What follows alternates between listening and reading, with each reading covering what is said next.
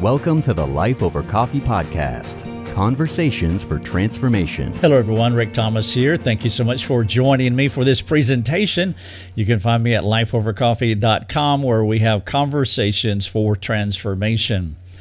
Our mission statement at Life Over Coffee is We exist to bring hope and help to you and others by creating resources that spark conversation for transformation.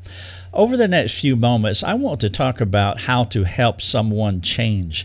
The title of this presentation is How to Help Someone Change the Encouraging Christian. The big idea in the presentation is the Lord uses the agency of humanity in the transformation process as secondary causal agents, meaning we are not the primary causal agents. We are the ones who water and plant never the ones who give the growth. Only God can grant repentance. Only He can bring change in a person's life. If God does not activate change in the individual's life, they will not have long term sustainable change.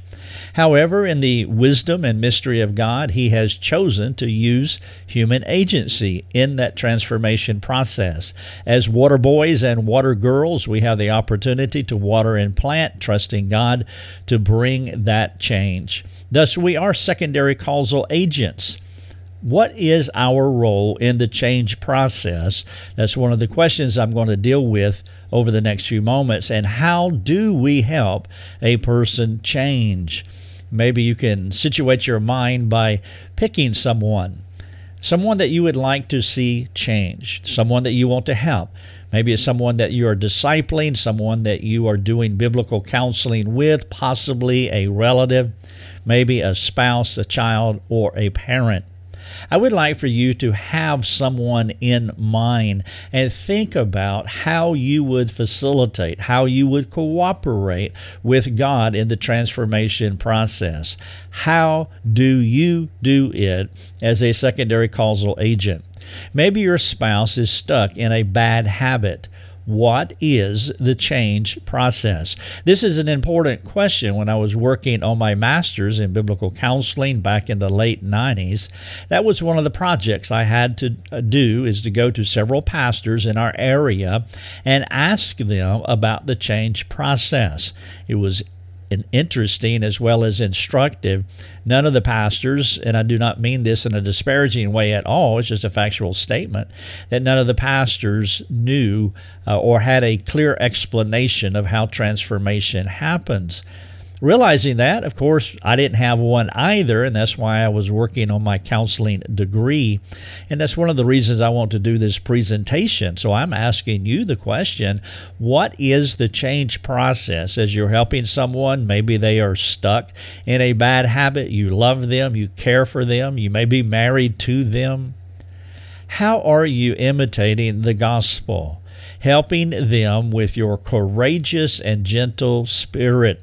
And so, if you have someone in mind, it would be helpful if you just think about them throughout this presentation as I bring uh, several points uh, to view and ask several practical questions about the change process, specifically with the individual that you have in mind. I want to share with you six unmotivating approaches to the change process. You can see in the word unmotivating that none of these approaches will work. Perhaps you will recognize some of them that you have employed in your past, maybe even your most recent past. It could be that you employ them on a regular basis. And if that's true, well, may this be God's kindness to you to let you know that none of these approaches work. They are demotivating or unmotivating, and they will not create the outcome that you desire. And so I want to share these six with you in no particular order, and we will start with the shame approach. The shame approach is you tell them how dumb that thing they did was. You just point it out, and it has the feeling of saying that, that that you are dumb and it has a shame aspect to it. Well, they feel ashamed. Now, we have a, a term for that in our culture today is that we shame people. Now, that can be overinflated in many people's minds and applications, but it is a real thing that we can shame people, and that's a bad approach if your goal is for them to change. Shaming them into change just will not work in a long term way. Then there is the guilt approach. This is where you compare a person's bad behaviors with a good one. This is the comparison idea here, where this is what good behavior is, and what you did is not it. Similar to the shame approach, and you can see how these things can overlap, where in one instance you're shaming them, and then in another you are guilting them. All of them have a gaslight aspect to them, manipulating them uh, to change, toward change, uh, through unbiblical, unmotivating approaches.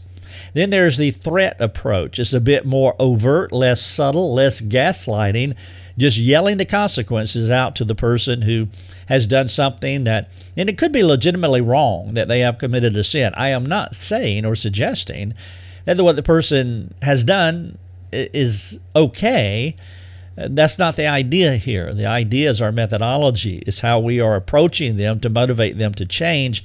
Shame, guilt, threat are not biblical approaches that we should employ. And then the fourth one is the condemnation approach. You put them down for their words or behavior.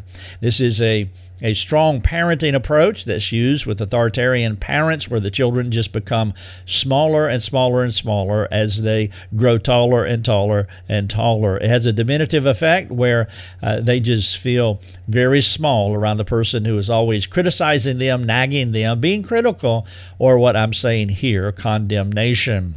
And of course, the next one is the critical approach, pointing out the faults of the person. It has the idea of nagging them, that critical spirit.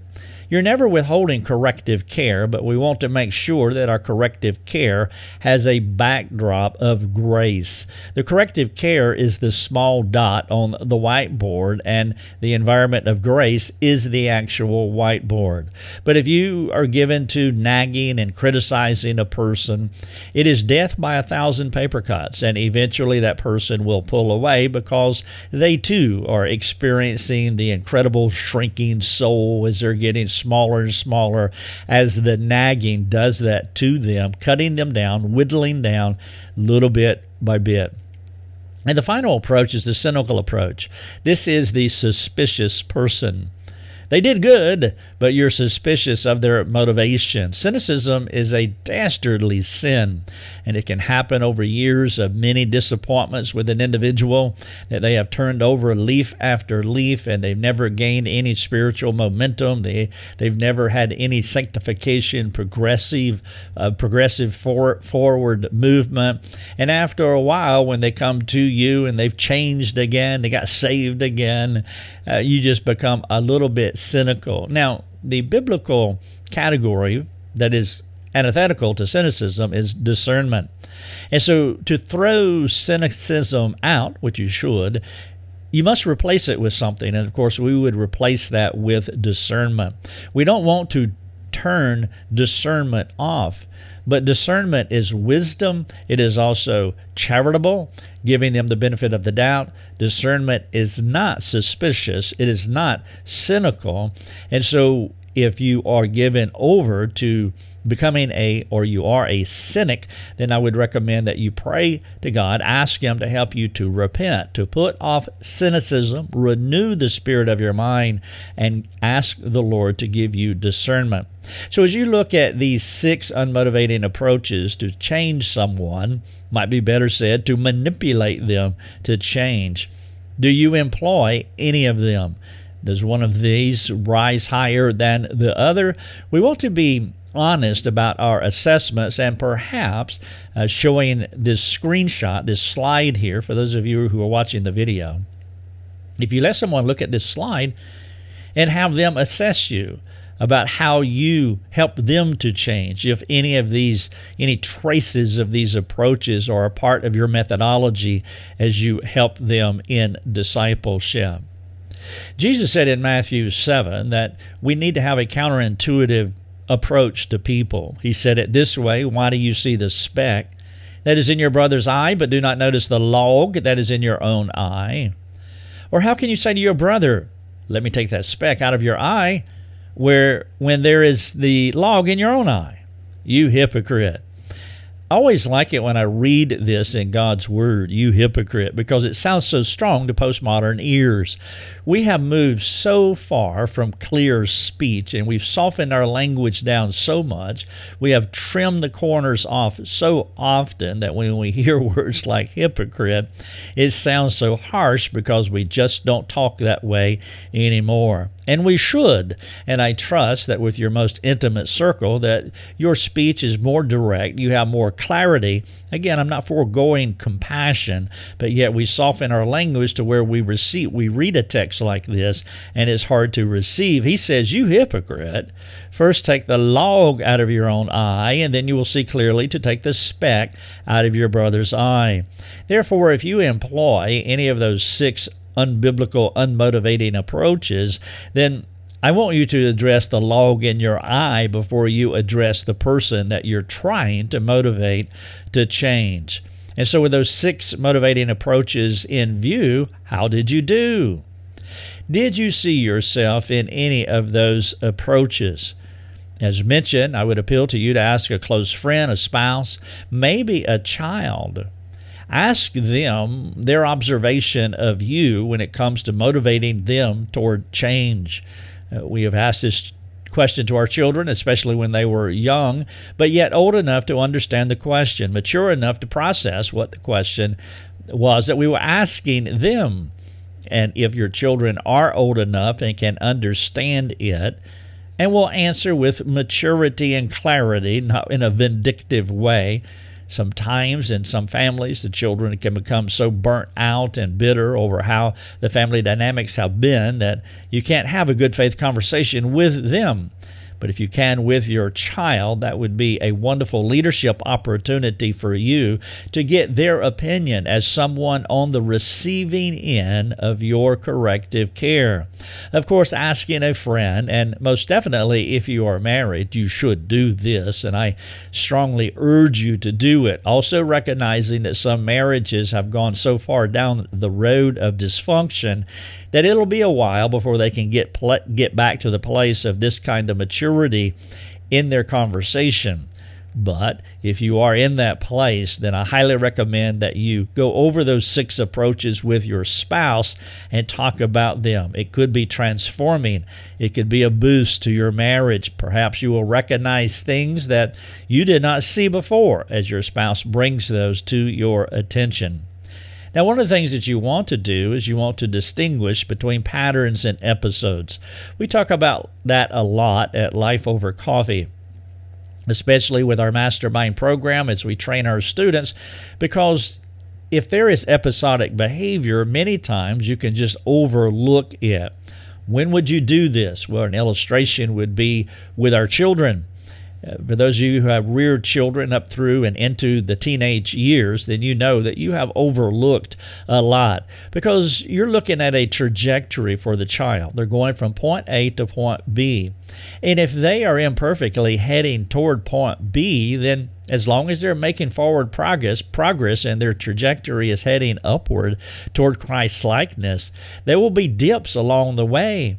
And many times you will just overlook those dips because the over the overall trajectory of their life is moving upward, it is moving forward, and in those cases, you can overlook episodes. Now, you want to clean them up, and hopefully, the episodes of unmotivating corrective care that the gap between one episode and the other will become farther and farther apart. But if it is a pattern in your life, that where you're doing this on a regular basis, daily or several times a week, that is not an episode, that is a pattern. Now, that applies to how we motivate people to change, but it also applies to all of our other words and our behaviors. And you want someone close to you who has the maturity, the courage, and the compassion to speak into your life about different episodes and patterns, whether it's motivating people or demotivating people or any other potential sinful pattern in your life. Again, you can overlook a lot of episodes, clean up those messes for sure. Don't let them lay around on the floor. But if there's a pattern, you have to ask God to break in and disrupt that pattern so you can put it off, renew your mind, and put on a different kind of pattern. Now, of course, these these ways, these approaches, uh, they will work in a pragmatic sense meaning you can manipulate your children to change. When your children are little people running around the house, you can use any of those approaches and they will salute the flag. They will stop in their tracks. They will do what you ask them to do. Generally speaking, most all children will do that. And so if, if pragmatism is what you're after, meaning you just want the outcome, you want the results, and you don't care about the methodology, well, then pragmatism will work and you can employ any of these six unmotivating approaches, and they will more than likely do what you manipulate them into doing. But as you also know, that if those children stay with you for an indefinite period of time, meaning up through their teenage years, after a while they will not be manipulatable more than that or worse than that, they will begin to dissociate themselves from you, moving away, reacting to your parental care, and you will lose them altogether. And so, if you're given over to pragmatism, I would appeal to you to repent of that because it's not just about the results primarily. It is also about the process, and pragmatism cannot be a steady diet as far as our process is concerned. There are times when you just have to jump in and get something done and get a particular result because there are no other options. But a pattern of pragmatism, as far as trying to motivate children to change, or better said, to manipulate children to change, it won't work in the long term. And we're playing the long game here, not the short game. And so we want to make sure that our short game does not become our long game. Now, you can also manipulate a spouse to change too. But again, I would not recommend that you do that. That is unwise, it is immature, it is also lazy, and it is ungodly. The danger with pragmatism is that you can get the results but not long term transformed lives. And I trust that the goal in all of the people that you're caring for, whether in a biblical counseling or discipleship context, in a marriage or a family, or within the church or extended family, I trust the result is long term transformed lives, meaning there has to be another approach. One of the trip hazards that we have with using these demotivating approaches is having the right observations does not automatically mean our methods for change are correct. You see, there is a formula here in this statement that you see on the screen. The formula is you have the right observation. But it is a false continuum to think that just because I am observing what they are doing correctly, that I am going to automatically employ the proper method to bring the change that they need. That is not always true.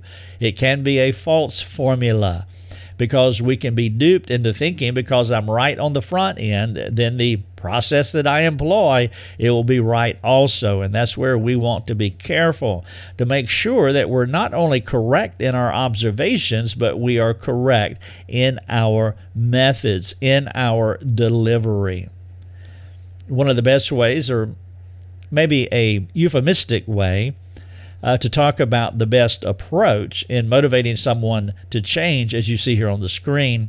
I just simply put it in a question form got kindness, being kind. Now, that's not the most biblically precise way to say it, but I'm saying it to be cliche uh, to be catchy, not necessarily to be deeply rooted theological. We'll get into theology for transformation in just a moment. And and though this is a euphemistic, maybe even a shallow way of communicating in, it does make sense. Kindness is far better than any of those other six approaches. And I'm not talking about our cultural kindness that has no teeth in it whatsoever. Just be nice and I'm not talking about that at all. There is a gushy kind of kindness that looks like niceness that approximates to our culture. and it's really something to loathe. It is something to disdain because it is too narrow, it is too shallow, it doesn't have teeth, there's no courage, there's no competence, there's no corrective care in it, and it's really not biblical kindness at all. In fact, kindness is a biblical idea, and as long as we make it theologically robust, then this terminology is not bad at all. But we will talk a little bit more about a more a better theologically precise way of communicating this. Someone might say that I tried kindness, but it did not work. I tried the best motive. I didn't use any of those other six motives, and it didn't work. Now, the question is, what's wrong with that statement? Well, it's back to pragmatism again. The reason or the motive for them trying kindness was so that they can get a result and they did not get the result and so they're making this negative statement here i tried kindness but it did not work. That's like the person said i tried christianity but it did not work these are people who are outcome oriented. They begin with the outcome, with the end goal, with the result in mind, and they're going to get to that result one way or the other, and they will find the right methodology. And I'll put right in air quotes because it might not be right. But they're going to find a methodology that will help them to get to their predetermined outcome. That's not how it works in Christianity. Our motive for motivating somebody to change has to be the glory of God. We want to examine the motive of our heart and make sure that we loathe pragmatism and that we're not doing good things for people because there can only be one outcome. And if we don't get that outcome in their lives, we will not be happy and we'll keep changing our methodology until we can get that result. Maybe even going through all six of those unmotivating approaches to transformation. So the question is are you being kind primarily?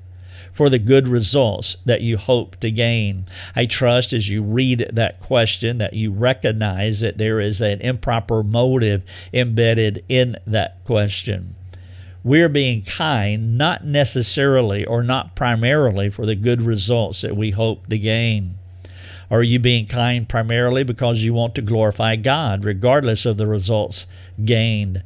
And that is the right question. And the answer to this question is yes. We're going to be kind, kind in a theological way. We're going to motivate by grace, another way of saying it, a better way of saying it. But we're going to do that because we want to glorify God regardless of the results gained. Your spouse may never change, your child may never change but I'm going to do it the right way regardless. And so we want to make sure that we examine the motive of our heart as we employ these methodologies, hoping to motivate a person to change. And because we're not hanging everything on the outcome, we are free. We are released. We're not managed by what they have done. We don't live in regret or fear or worry. We did it the right way. We did what the Bible teaches we should do. We did it primarily to glorify God, but we have left the results up to Him. This is one of the truths that I teach in our mastermind program regularly. Our job is to water and plant. I tell people that I am not interested in change. I'm not interested in changing anyone. Don't try to change anyone. It is the most releasing concept that any biblical counselor can ascribe to.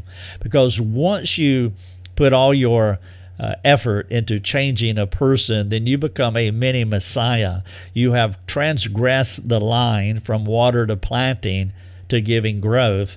And that is a job description that is above every parent, every disciple maker, every spouse, every biblical counselor. Our job is not to change a single living soul. Our job is to water and plant. And so we are going to employ the best biblical motives of the heart and the methodologies, and we will stop right there. And if they do not change, we can rest, knowing that we have glorified God through our processes. And so, examining the motive of the heart is absolutely critical. Personal blessings that come to us for loving God and others as we love ourselves It is a thing to be praised, not an idol to be worshiped. And too often in the caregiver's mind, they are worshiping an idol. And that idol is that this person that I want to see change must change. And if they do not change, then they become frustrated. They become managed by them. They become bitter. They become angry. They become impatient. They become critical. They become gossipy, slanderous about the person who will not change. That means that you are idolizing transformation. Personal blessings that come to us for loving God and others as we love ourselves. It is a thing to be praised, but not an idol to be worshiped. And so, what we need to do is we think through those six unmotivating approaches to transformation in our corrective care the first stop is we want a gospel recalibration. Now, what do I mean by that? Well, perhaps we can ask some gospel probing questions. The first one is Who is the biggest sinner that you know? Maybe you can ask it this way Who is the most selfish person that you know? If you say anyone other than yourself, you might have gospel am- amnesia. And of course, the problem with not realizing that you're the biggest sinner that you know or you're the most selfish person that you know is that you will get the log and the speck reversed. There will be a speck in your eye, and then what they did wrong, what they do, what they said, that will become such a prominent theme in your life that it will distort your care for them because you will see them as the biggest sinner in the room. Now, the reason that I would say that I'm the biggest sinner in the room, I mean, to me, it seems self evident, but I know some people have struggled over this, perhaps because of their religious background, maybe legalistic uh, religious teaching, that they don't like to think down this train. Uh, this is how Paul thought in 1 Timothy chapter 1 verse 15. He would say that he was the foremost sinner. And the reason that is so self-evident or it should be is because you know yourself better than you know anybody in the world. You've been living in your head for all the years that you have been alive. You're more selfish than any person that you know because you have more data on yourself than any other person. That's why that's not an arguable point. I'm the biggest sinner that I know. I'm the most selfish person that I know because I have been living with me for many, many decades now. And I know myself better than I know any other person, even my wife. I know her better than any other person, but she doesn't hold a candle to how much I know myself because I live inside of my head and I know my dark thoughts. I know my selfishness. I know how I love me. I am number one. I know how my motivations can be skewed and twisted. Now, when I say these things, I do not say them in a morbid, introspective way.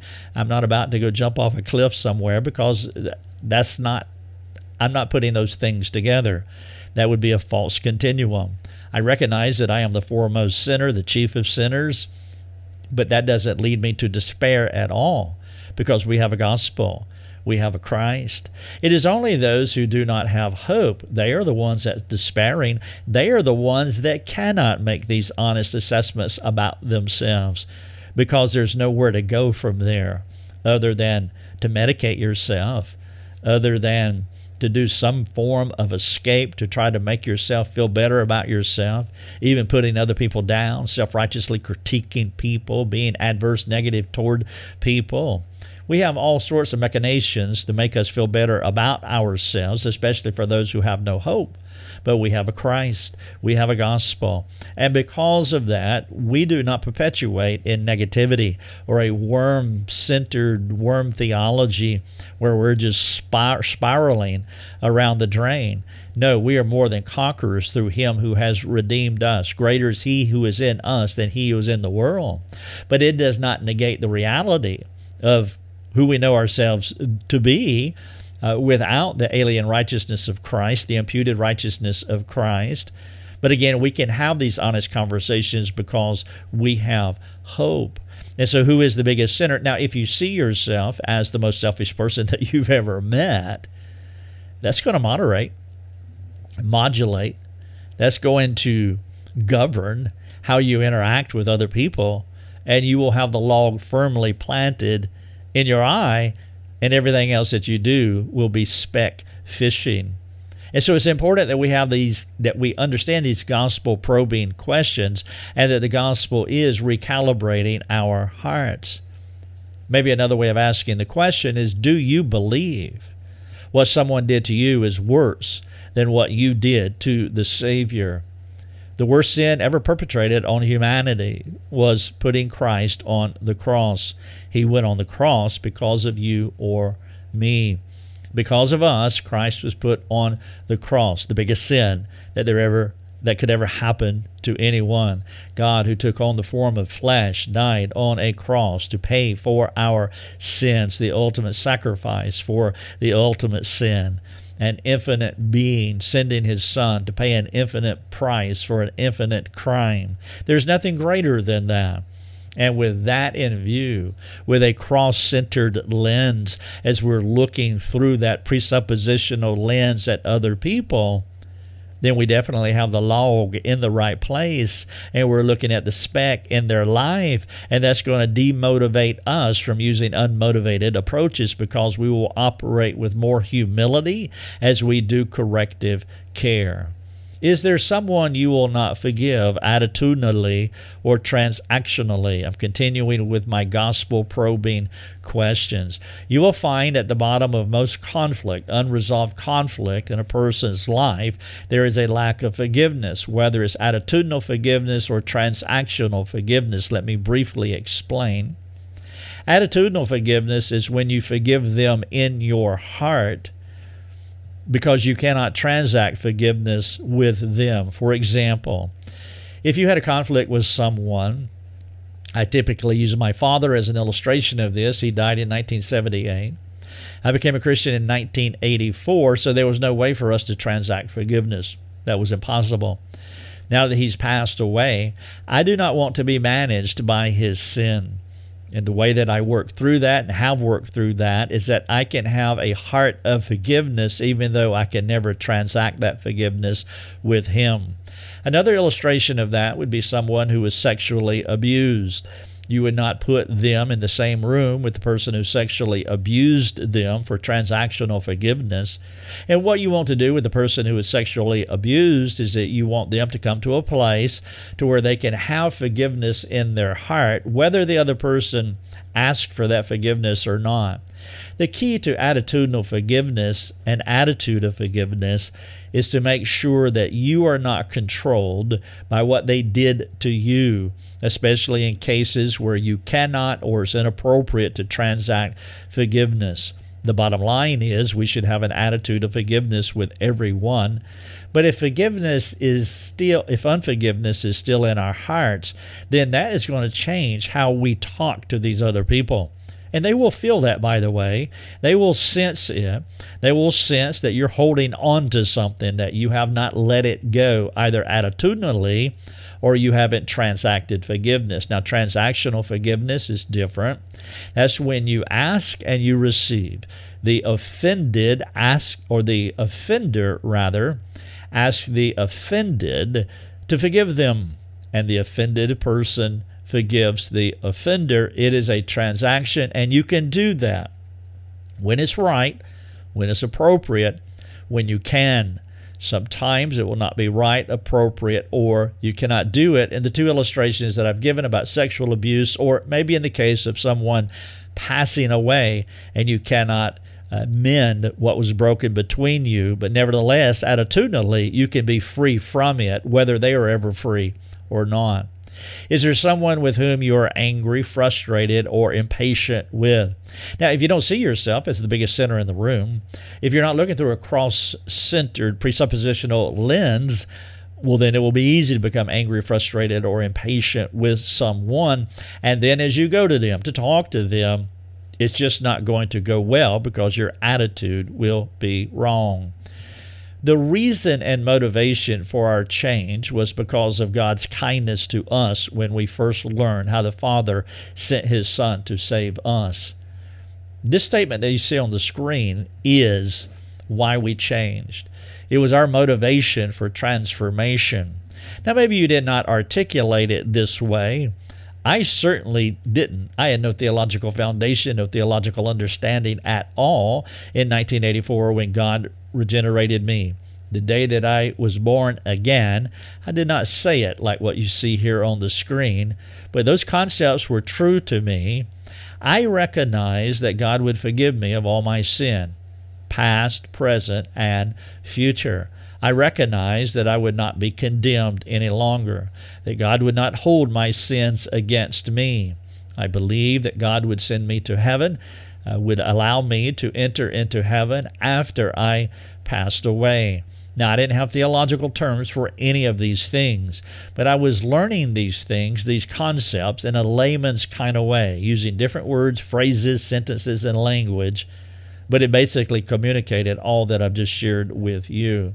And as I began to think about God forgiving me of all my sin, releasing me from them, not condemning me, justifying me, declaring me not guilty, and preparing a place in heaven for me, I thought, wow, that is the ultimate kindness that anyone would ever do for any other person. And it was the kindness of God that led to my repentance. It was the kindness of God that led to my transformation. Now, that is why I'm using the word kindness here as a deeply rich, robust theological word. Uh, we can also use the word in a haphazard, sloppy, gushy kind of way, the way the culture does with no teeth in it. But the kindness of God is rich and robust. The kindness of God puts a man on a tree. The kindness of God allows you to enter into heaven. The kindness of God forgives all of your sins. And when you hear that kind of kindness, He didn't shame me, He didn't guilt me, He didn't threaten me, he didn't condemn me. He didn't criticize me. And he wasn't cynical of me. He didn't use any of those six former approaches. It was the kindness of God that led to repentance. And so, if you want to help someone to change, my highest recommendation is that you emulate God. As Paul said in Ephesians 5, as beloved children, imitate, emulate God. And we want to do that, recognizing that the kindness of God leads to repentance, as we see here in Romans chapter 2, verse number 4. I'll share the verse with you. Paul says, Do you presume, meaning, do you take for granted? Do you take these things for granted? What things is he talking about? He's talking about God's riches and he starts stacking one on top of the other, and he only shares three with us, even though God's riches extend much further than these three.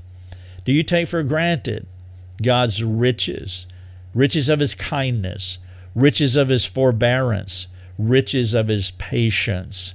And then he selects one of those and says, not knowing that God's kindness is meant to lead you to repentance.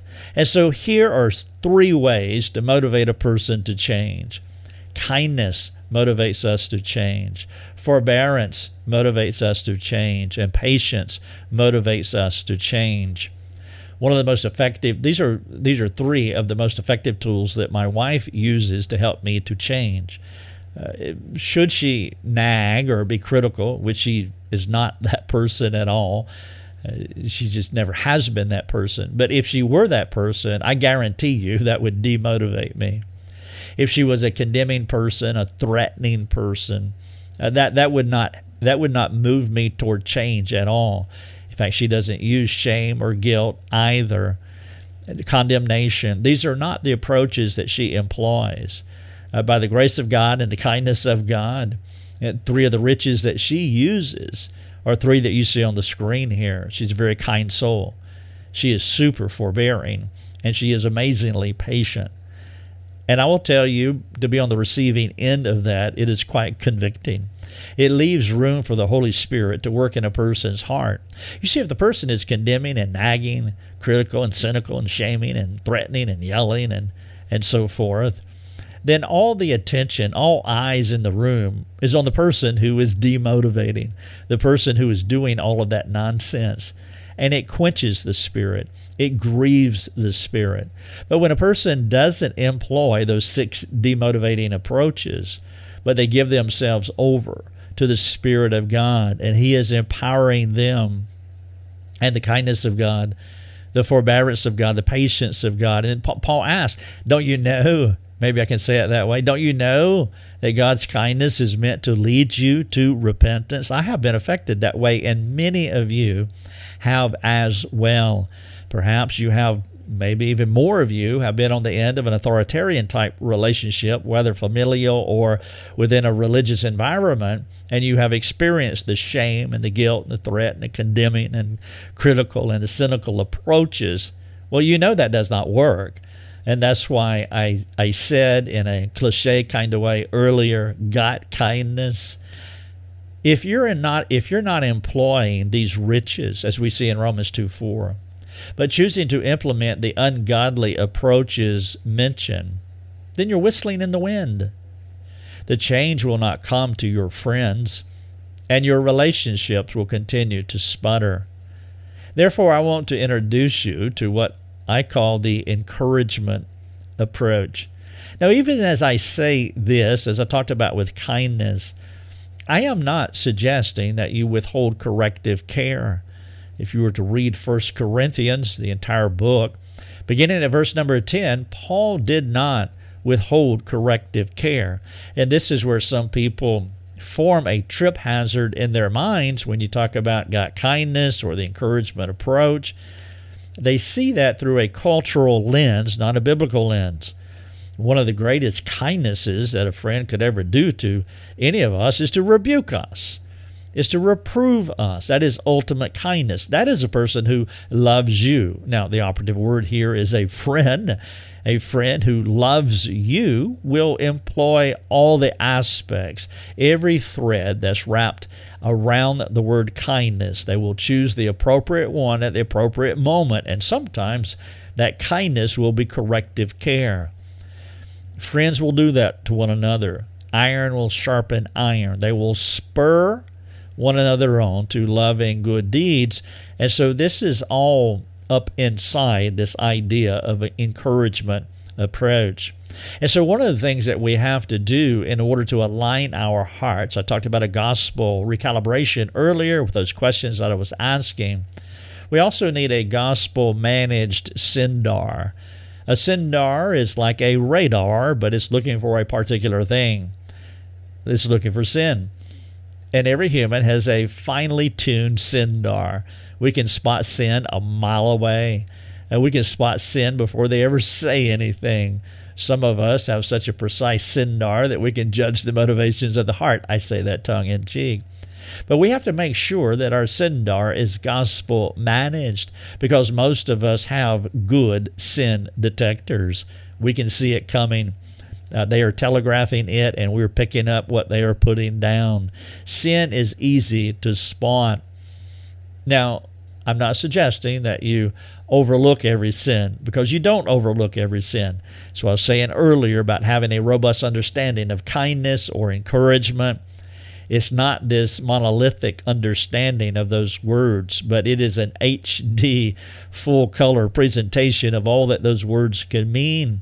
And of course, sometimes kindness is not overlooking sin, but presenting it to them and letting them know in rebuke or corrective care. However, those corrections are in a context of grace, always and forevermore.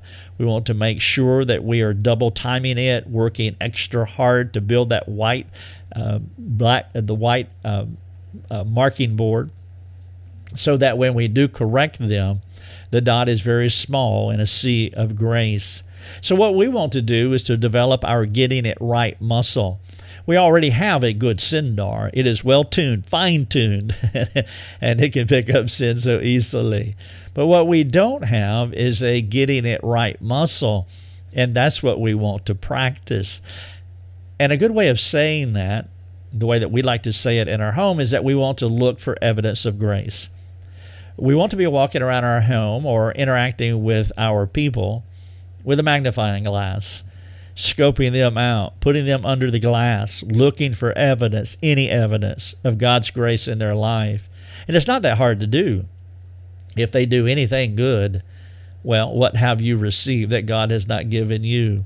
If they do anything good, it means God is there, either common grace or God's grace to the Christian but God gives us grace to do good things.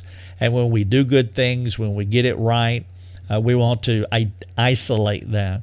We want to identify that. And then we want to talk about that and encourage one another. Four of the most important words in any relationship are thank you and you're welcome. When you see someone getting it right, thank you. They hold the door open, they pay a bill, they take out the trash, they help you in a particular project, they send you an encouraging note. The response to that is thank you. It is one way to acknowledge evidence of grace in their lives. And by the way, the reason I say that we need a magnifying glass is because most of the things that we do well for one another are in the mundane moments of our lives. I'm not talking about the big spectacular things that somebody does for you. They write you a check for a $1,000 to pull you out of a financial ditch. That is a big thing, but most of life happens in the mundane.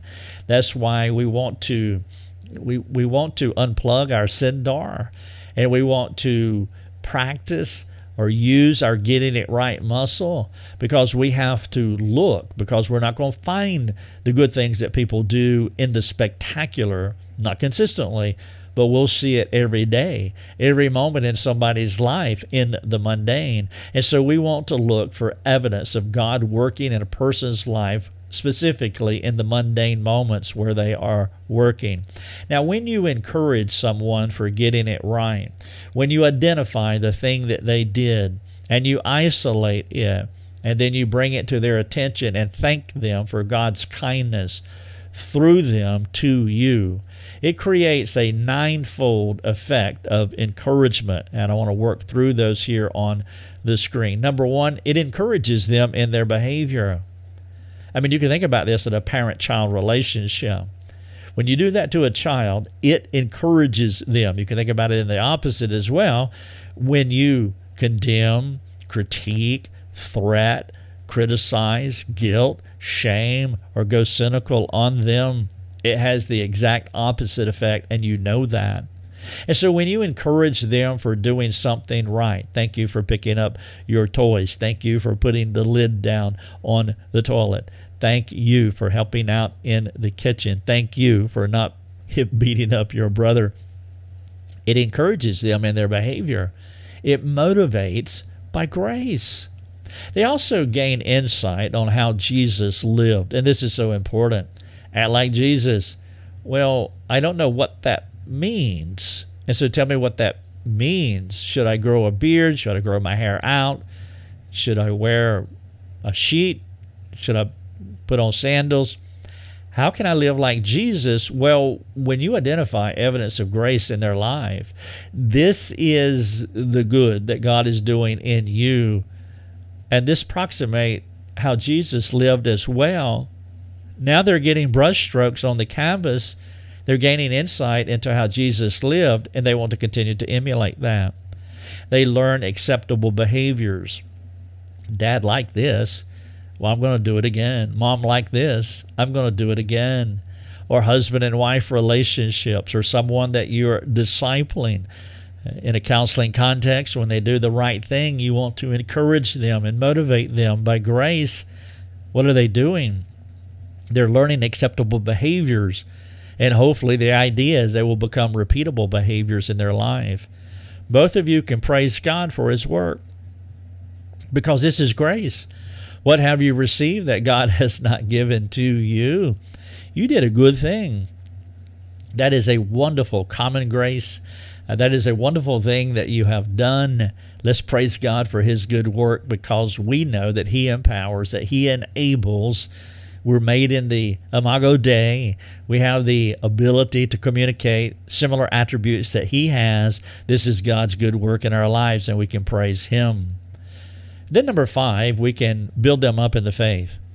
The Old English word is edification. They become edified because of the encouragement that they receive. Number six, you strengthen the relationship. Number seven, you have liberty for future correction. And this has to be one of the goals because you know that they are just like you. They are messed up. They're just like me. We're all messed up people, and we're going to need future correction. We want future correction from people who had previously loved us. Their prior love in our lives, their prior encouragement in our lives. Imagine meeting someone and, and they have not encouraged you at all. In fact, every time you meet them, they bring corrective care. That will be so debilitating. That will be so demotivating. But when you practice encouragement, then you set yourself up to bring even a deeper kind of kindness into their lives in the future in those rare moments where you have to correct them. And then you are exporting the gospel to another human being. You're taking the life of Christ and you are exporting it to another human so they can imitate the life of Christ, bringing us to the ninth of the ninefold effect of encouragement. You're making a disciple of Christ. That is the ultimate goal. That is the Great Commission that we are to go and make disciples. And through this process of encouraging them, motivating them by grace to change, this is how you help someone to change. You're making a disciple. And so let's take a look at a few questions as I wrap up here. Question number one is Does the person you want to see change know that you are for them? Uh, this is a common refrain within our community here at Life Over Coffee, on our forums, for example, within our student body as well we want other people to know that we are for them in a similar way that God is for us. And as you see on the screen, I have Romans 8:31 there where Paul said, "If God is for you, who can be against you?" Think how motivating that was to the Christians in Rome. Think about the context in which Paul was making that statement in that text. They were being murdered. And Paul wanted to encourage them to persevere, to stay true, not to unchange, but he was motivating them by grace, letting them know that no matter how difficult things are, God is for them. Now, in an echo kind of way, we want to be that way with our friends.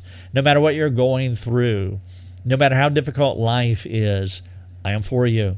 I'm with you. I am here. And we want them to feel that we don't want our corrective care to be detached from our from our affection for them. We don't want our corrective care to be isolated from as though we're someone who is not for them. Thus, I ask the question Does the person you want to see change know that you are for them? Now, if you are not for them, you don't have affection for them, even the most minimal kind of affection, like a person made in the image of God, on the lowest level of being for someone is knowing that person is made in the image of God. Uh, they will feel it if you're not for them. And so we want to make sure that our hearts are properly calibrated by the gospel, aligned to God's word, so that what we say to them, it'll not only sound right, but it will have the hope filled effect on them. Number two, do they understand when they come to you, they will experience encouragement to change rather than manipulated into change? Part of this question sounds like the person who's called to the principal's office as a as a youngster. I was called to the principal's office once or twice in my young academic career, middle school particularly I'm thinking of. And as I was going to the principal's office, I was not thinking about being encouraged. I was thinking about being manipulated to change, manipulated through a long wooden paddle. Now, it worked. It worked in the moment, but like what I was saying earlier, it was not long term sustainable change. It just changed me in a day, possibly in a week, but that was the full uh, measure of it. And so when someone comes to you, what are they expecting? Uh, when your pastor says, Hey, can we meet? What are you expecting? To be condemned, to be crit- criticized, to be threatened, to be yelled at, uh, to be manipulated in some way? Or do you have a relationship with them that motivates you to think, oh, this is going to be an encouraging moment. And even if they are bringing corrective care, I know they're for me. I know they love me. This is how we want to be with those within our sphere of care. Question number three are they aware you have their best interest in view? Philippians 2 talks about having this mind in Christ. uh, having the interest of others, uh, counting them more significant. A beautiful passage there from verse number one down through verse number 11. If you haven't read it in a while, it would be great to reflect upon it, particularly verses three and four in context of this question here. That they are counting you more significant than them. Now, of course, if we have the log and speck right in our minds, then we know that we're speck fishing, and they will feel that. And they will not only know that you're for them, they're going to experience encouragement rather than ma- manipulation to change. And they know that you have their best interest interest in mind. Number four, are they motivated to come to you when they mess up? Because they know you will treat them as the Lord treats you with grace. God motivates by grace, and they know that you're going to motivate by grace too. That's why when they mess up, though they do not want to tell you, though they do not want to come to you, they're willing to come to you because they know how you're going to respond. Now, of course, the adverse of that is self evident as well, and I trust that's not the case, that they know that you're going to be mean, critical, threatening, and so forth and so on well, that will create an inhibitor and it will not motivate them to change. And in the context of this question, they're not even going to come to you because they know what they're going to get.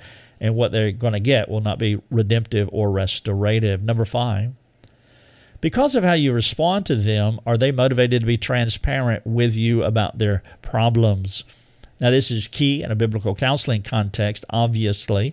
We want people to be transparent, and one of the ways that we can facilitate that is by emulating all the things that I've been sharing throughout this presentation. Then finally, number six, do they respect you because of your historical pattern of Christ like attitudes, words, and behaviors? This is a yes or no question. I realize that.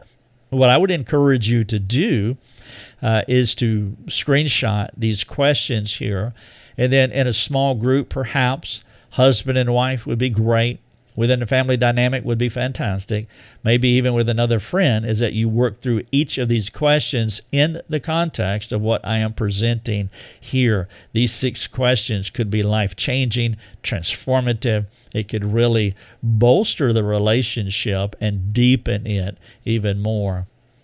Our past cherished gospel experience with God informs us about our future experience with God meaning we know that God's kindness led to our repentance initially at salvation, and His kindness has led to our repentance and our sanctification journey with Him. That is our experience with God. And that's what this first sentence is saying. Our past cherished gospel experience with God informs us about our future experience with God. Therefore, our prior encouragement with others sets the stage for future grace in those interactive relationships.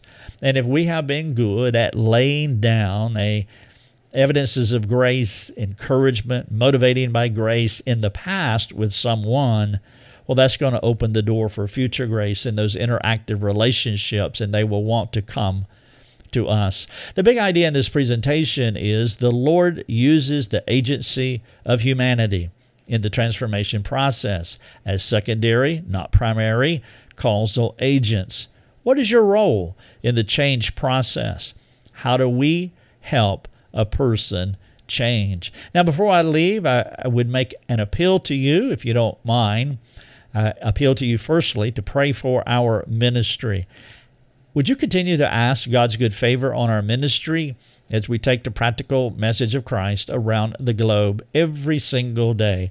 That is a factual statement, by the way. We are cyber missionaries. Our resources go around the world and not and they don't stay just in cyberspace. People print our articles off, they take them to our small groups, they use them in marriage. We get communication every single day from someone from somewhere uh, where they have used our resources, people that we will never meet, people that you will never know. Would you continue to pray?